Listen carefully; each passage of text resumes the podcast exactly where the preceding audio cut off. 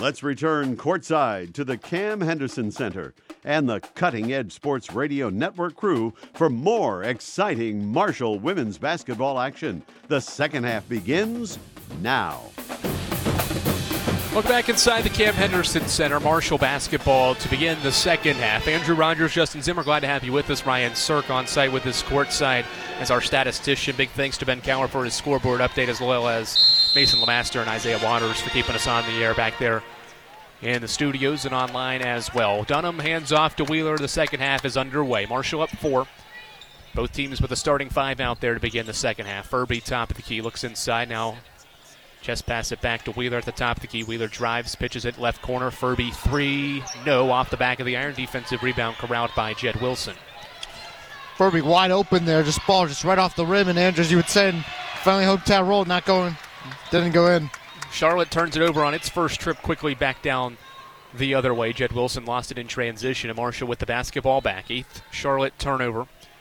Furby inside to Colclough, left-handed layup, good, well executed. Colclough had position on the inside on Melina Williams, and Colclough's got the first points of the second half. It's 18-12, approaching one minute into the third.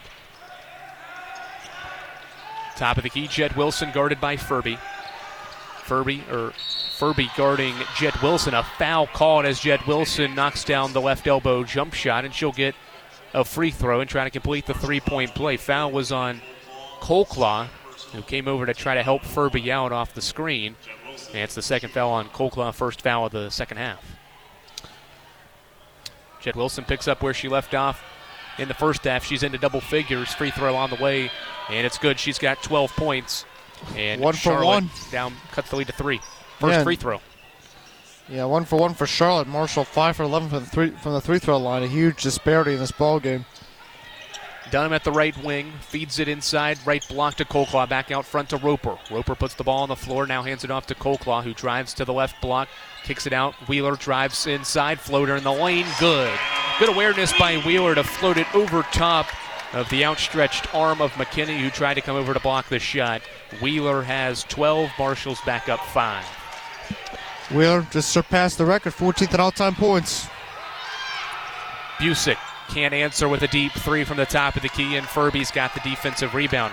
Marshall quickly the other way. Dunham crosses half court, gets a roper screen, steps back, in and out dribble, gets to the left block now, gets it to Colclough, who cuts inside, back out to Dunham. Two minutes in, second half, Marshall up five. Wheeler drives middle, cut off by McMillan. Now out to Furby at the right wing.